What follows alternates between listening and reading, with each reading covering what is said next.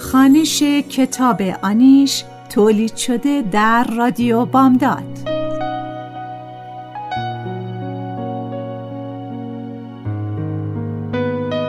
نویسنده فریبا منتظر ظهور.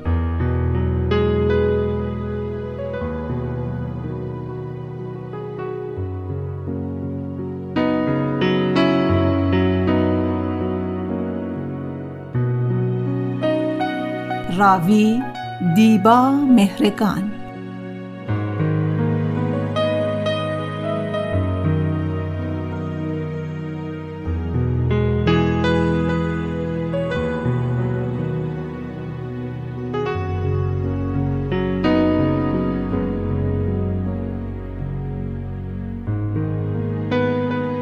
تهیه کننده نوشی حسینی.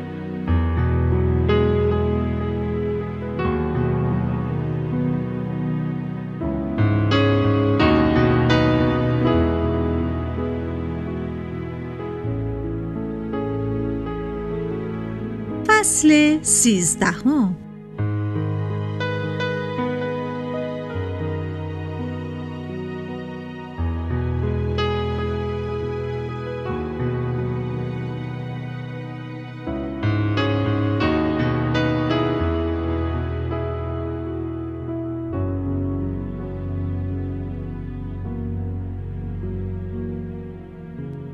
از درمانگاه که برمیگردم میدان اصلی شلوغ است. هیچ وقت راه انقدر بند نبود.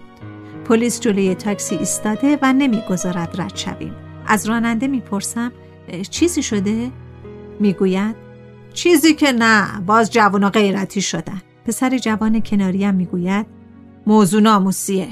راننده جواب می‌دهد نه بابا تو روزنامه انگار یه کاریکاتوری بوده بعدم مردم ریختن تو دفتر روزنامه همه بر بچه های روزنامه رو تا خوردن زدن روزنامه هم دولت تعطیل کرده پلیس از جلوی تاکسی کنار می رود و سوت می زند و با دست علامت می دهد که رد شویم. جلوی ساختمان روزنامه مردم جمع شده هند. دست در جیب ایستادند و تماشا می کنند. از کنار جمعیت به کندی عبور می کنیم. راننده به مرد چهل یا پنجاه ساله که گرم صحبت است اشاره می کند. اونو می بینین؟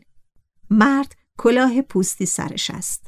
میروغلو فرش فروش معروف همه فرشایی که داتی این دور بر میبافتن میره مفت می‌خره و می‌بره تهرون به قیمت خون باباش میفروشه پسر جوانی با پلیس بگو مگو می‌کند جوان داد می‌زند معمور با باتوم هلش می‌دهد راننده می‌گوید می‌بینی پسر سرهنگ سررافلیه یادم میآید سرهنگ سررافلی همان خریدار زمینم است پسر کنار دست راننده می‌پرسد سرهنگ سررافلی مگه هنوز کار می‌کنه؟ نه بابا خیلی سال بازنشسته شده. بین مردم آتلی را می‌بینم که ایستاده و به حرفای فرش فروش گوش می‌دهد. این ساعت باید توی نانوایی باشد اما اینجا ایستاده. از راننده می‌پرسم شما روزنامه رو که توش کاریکاتور چاپ شده دارین؟ نه خواهر من روزنامه نیستم که از مسافرا شنیدم. کی وقت و حوصله روزنامه خوندن داره. ما از صبح پشت فرمون هستیم تا غروب. هرچی تو این شهر اتفاق بیفته با این دوتا چشممون می‌بینیم. دیگه روزنامه می‌خوایم چیکار؟ با این رگ گردنی شدن که زن بچه سیر نمیشه.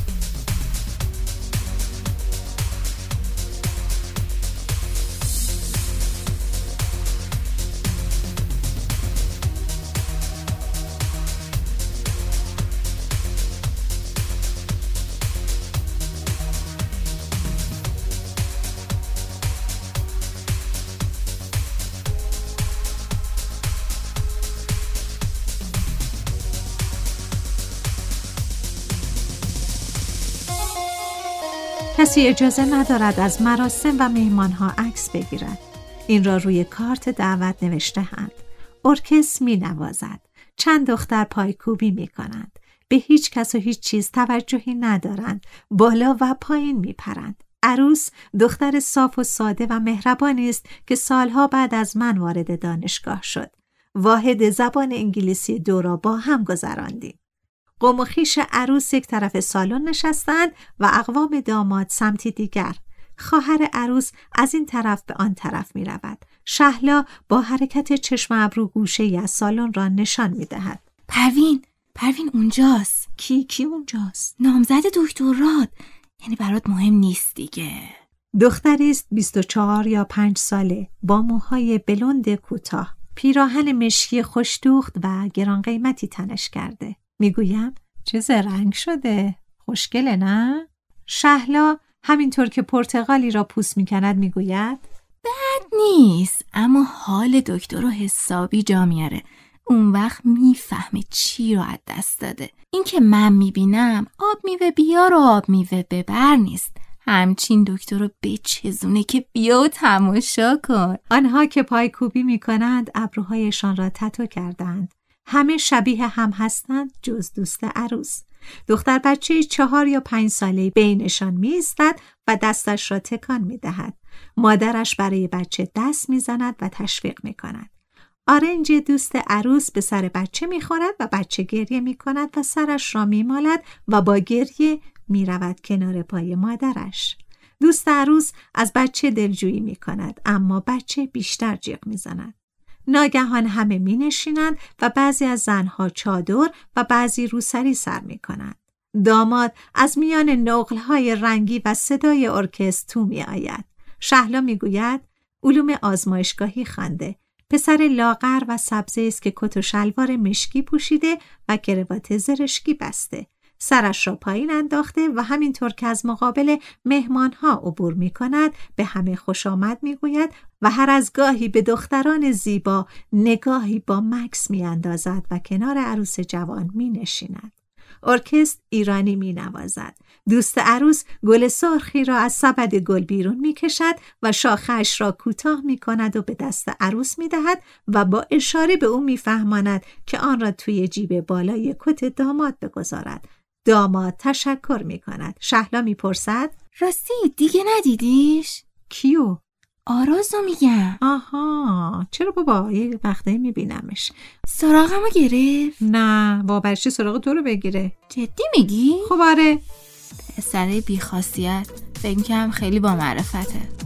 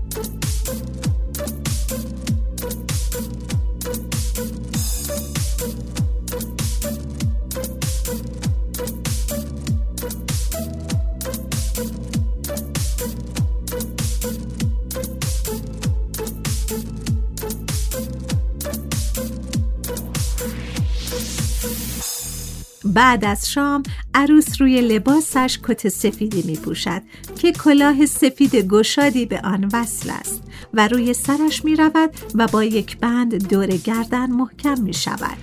حالا عروس شبیه نوزاده بزرگی شده. برای عروس و دوماد بنز آخرین مدل یکی از دوستان پدر داماد را گل زده اند. دوست پدر با زن و بچهش کنار ماشین ایستاده و با آمدن مهمانان انگار تازه ماشین خودش را دیده بلند می‌گوید به به ماشینمون چقدر قشنگ شده من و شهلا با رنوی شهلا که تازه خریده پشت سر ماشین عروس از تالار به سمت خانه عروس و داماد راه میافتیم. نیم ساعتی در ترافیک میمانیم تا بالاخره به خانه عروس می‌رسیم. ماشین عروس مقابل در ورودی خانه می و بقیه ماشین ها هم پشت سرش. پیاده می شویم. گوسفند قهوه‌ای رنگی را به درخت کوچه بستند. مرد درش هیکلی با سیبیل های نازک و لب خندان گوش گوسفند را می کشد. آبش می دهد. اما حیوان نمی خورد و رویش را بر. کسی می گوید زودتر خسته ایم. مرد چاقو را روی گلوی حیوان می گذارد. زن نحیف که روسری گلدار به سر بسته و رو پوش خاکستری کهنه پوشیده بالای سر داماد اسپندود می کند.